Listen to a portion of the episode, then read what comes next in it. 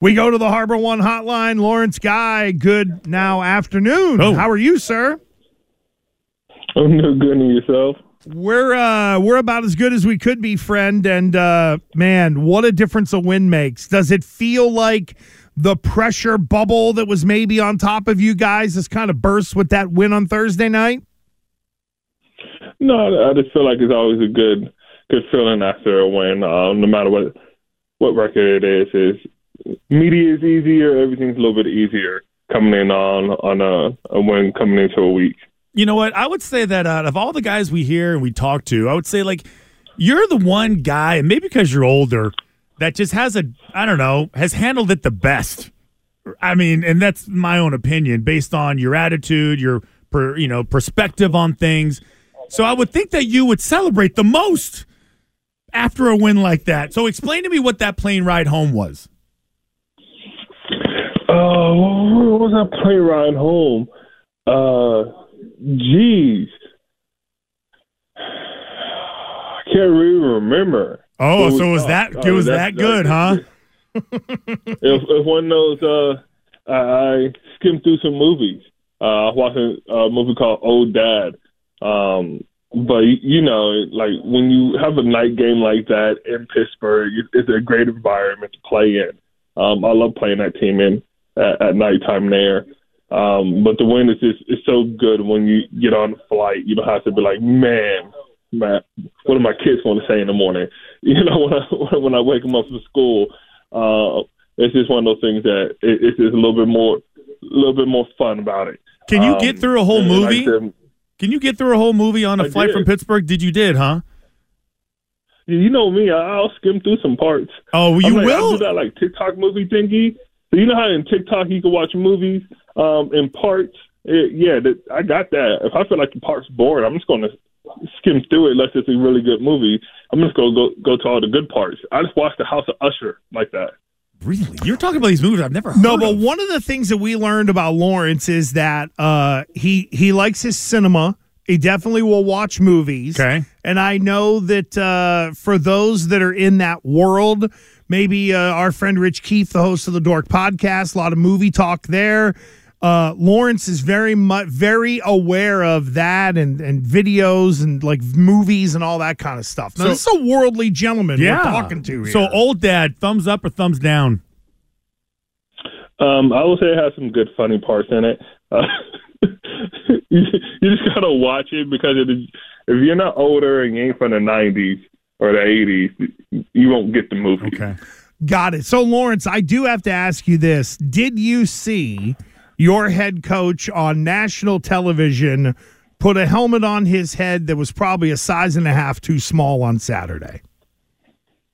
What wasn't that the helmets back in that day? I think so, but but I, I th- would have thought there might have been a bigger one for Coach Belichick. It looked like he was really, I mean, it looked like a pee wee footballer kind of jamming his uh, head in there. I'm curious for uh, your thoughts on uh, not only uh, Coach on TV, but you know, are are you at the point with Coach to where you could be like a Mike Vrabel, one of those guys who would, you know, maybe uh, bust the head coach's chops a little bit because that helmet did look kind of funny on him, regardless of what era it was from. Um, I'm at that point, but um, that's probably just one of one of his helmets out of his personal collection. You know, I don't think he's into these new new age helmets. He likes those old old small ones. Uh, you know, the ones that like ones that come with a little bit of leather. Uh, traditional football, as they say, the, the real the real football years. They only had thick ear pads. There was no difference in the size of the ear pads. You had to jam your face in there regardless. So I'm- that was like when you was a kid playing pee wee and you had hip pads and, and a tail pad, Mm-hmm. like a butt pad. Nobody wears that anymore. I'm curious to know your your opinion of these younger kids. Not not it, it, not so much in the pros, but I see this in college a lot. I'm not sure how much college football you watch, but it literally, literally looks like they have shorts on with thigh pads. Their their knee is totally exposed. They don't have any socks on, and it seems very dangerous. I'm curious how you would approach this to make sure they don't get hurt. You know, when I got in the league, we didn't wear pads in our pants. So it was a different. So this is going back to how I got in the league. Um, like, we we didn't wear pads in our pants. Um, shells days means we we had um, shoulder pads and short pants on. That was the shells days. Spiders and those new things that we have. Um, so it's, it's just common nowadays. Like I don't see no problem with it. I still don't understand why they feel like a small pad is going to help my quad or knee from saving it from getting hit with a helmet. Uh, what about a, what about a cup? Have you? When's the last time you wore a cup? Uh, freshman year in high school. Yeah, yeah, that's a thing still. Yeah, they still do that in hockey. Yeah, I get it in hockey, but in football, I don't think they still do that. Yeah, I think people are amazed whenever I tell them I've never, I, I haven't worn a cup since I was like in Pop Warner. That's like baseball. well, baseball, you you're yeah. certain position, you have to wear a cup. Yeah. But in football, I, you would it think you would get, way. but you would think you would get hit there more, but nobody ever does. Unless you're at the bottom nobody of the pile, does. somebody grabs you, it. You might get hit in the leg. Uh, you might get hit in the throat a little bit, but you ain't gonna get hit in the crotch much with a with, with a cup. I did. I do remember years back a rookie coming in and putting that cup in there. Like, what do you mean? You guys don't wear this? like, nah, where did, he, where did he play? Where did he? What school did he come or from? What position yeah, was what he? What position was he? Uh, I'm not going to say anything because it'd be obvious uh, as soon as I say the school. But I'm just saying he was a D lineman, and he was like, "Hey, man, I need my cup. This is what I'm used to. I think it took about a year for him to get get rid of the cup. Wow. It, did, it didn't make how sense. How freeing once you finally took that thing out of there. Like you, wow, this is how fast I can run. There's no chafing. I can't imagine what it would be like to try to line up and play with it in because, like, you're no way. No, but the pads would slide around. Like it's funny. Lawrence mentioned, you know, the whole like thigh pads, and you you had like the giant hip pads. Like you put them in a girdle, right, yeah, when yeah. you were like a kid or whatever, and then yeah. you get less and less pads. But as soon as the cup is gone, like that, that eh, you never thought about that. Like after I think you got to a certain age, if you were playing football at a relatively high level, I just, I can't envision like of all the equipment that you'd want to adjust. I would feel like that would be the one that you would be constantly adjusting, like a batter at at bat in a big league game. Very weird. Right? Weird it's. Just, it's just it's just weird. Weird. Like it's weird. It makes sense when you're younger because you're like, okay, they don't know how to tackle right. They don't know how to play the game. You might just get hit.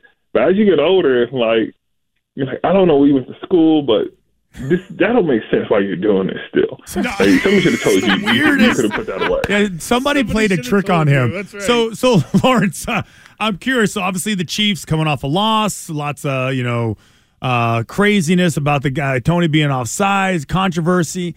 So, playing against uh, Patrick Mahomes in this offense, they no longer have Eric Bieniemy. He's in Washington. You played against this team a lot. You you understand what how dangerous Patrick Mahomes is. What is the what are some of the things that that people need to know about when it comes to stopping him and slowing down this offense? Um, I, I will say the biggest thing about this offense is they work good together. Um, if you watch their games, the the route running, the continual of the route running when he extends the pocket, he's never down when you think he's down. Um, when you see those side side throws that he has, um, and the best thing about it is if you actually watch him play, if you watch his helmet and his eyes where he's at, he'll switch quickly to another read and just launch the ball there. And everybody knows that everybody has the opportunity to get the ball. You just got to be be constantly trying to get open. Um, and on top of that, their offensive line is good. Um, we can't forget that Joe Thuney's there. Um, he's been doing a great job there for the last couple of years. And and you, you forget, right? Kelce's just sitting there. It's always this consistency that they always have in that group. Um, and Andy Reid they did a good job with his team overall, from on the defensive side to the offensive side, just keeping the guys together and keeping that chemistry and the traditions alive. Lawrence Guy with Gresh and Fauria here on a Patriots Monday. Patriots will play Kansas City on Sunday in Gillette Stadium. Uh, does being a spoiler interest you at all? Is that anything that you, Lawrence Guy, want to hear about this week? Yeah, if you if you knew uh knew some new movies coming out and you're gonna spoil some movies, I don't have to watch some bad movies. Yeah, that that interests me this week. you want to tell me something like that? Got it. Okay. Because I know there's a lot of talk about Kansas City and what they can do and can't do. And if you guys beat them, it would definitely throw a, uh, a tad bit of a monkey wrench into the season. Have you been asked by people, either neighbors or maybe folks in your family, if Taylor Swift will be in the house on Sunday? No. Um, nobody's asked that, but I'm pretty sure that's going to come up sooner or later, right? It's got and, and it's probably going to be coming up on like Thursday or Friday. Somebody might bring that up. Like, is she coming? Um, but uh, who, who knows? Um, that's that, ain't that a unique situation? Oh, you bet. Yeah, for all the for all the people who are obsessed with her, oh, absolutely. Oh, it- it- yes. Do you have any extra tickets? Hold on, Lawrence. let's just be real about this. My former NFL friend Christian Fauria believes this whole thing is a work. It was planted, it was created by the NFL and all that kind of stuff, and that there's no way that these two people could honestly be genuinely googly eyed in love with each other. Who knows? Um, you know, like it's a new era. You know, you can find a lot of love off a dating app nowadays, so it's, it's unique. So you, you just never know. That's that one connection, one one phone call, one hi. Um, you can do it. If you can do it on a dating app, you can do it anywhere with anybody. So, but he didn't really sell it the right way. What really happened? Here's what I believe, Lawrence. go. Lawrence, here's what I believe happened. Ah, boy. It was a it was a setup to get more attention and marketing uh, for the NFL because like they st- even uh, even the NFL and Taylor Swift needs more attention. And then they and by chance they fell in love for real. Oh yeah. So that's what happened. So they weren't supposed to. It was they were both getting paid. Now they both fell. It's like a movie. That this is the movie that needs to be made. How they fell in love by accident. And there's your title. Yeah, songs in a movie. Hey, I'm, I'm telling you, it, it, it's going to be a unique thing. But yeah, you're right. Like the NFL, the TV, the TV ratings has boosted up, ticket sales has boosted up. See? Uh, so that is that is one of them, man. Like whoever put that script together is amazing. Like, Oh. They just got uh, a promotion for sure. It's, it's like the NFL. They promoted this unscripted. This they were scripted the whole NFL. Oh, Yeah, yeah, yeah. This was the secret part. Because I'm sure Lawrence's script for the way this year was going to go got lost in the mail before the season started. Well, not all since scripts are everything is- great. oh, I got it. Okay. Well, there we go. Lawrence, thank you. Thank you, friend, for uh, engaging in our silliness as you uh, usually do.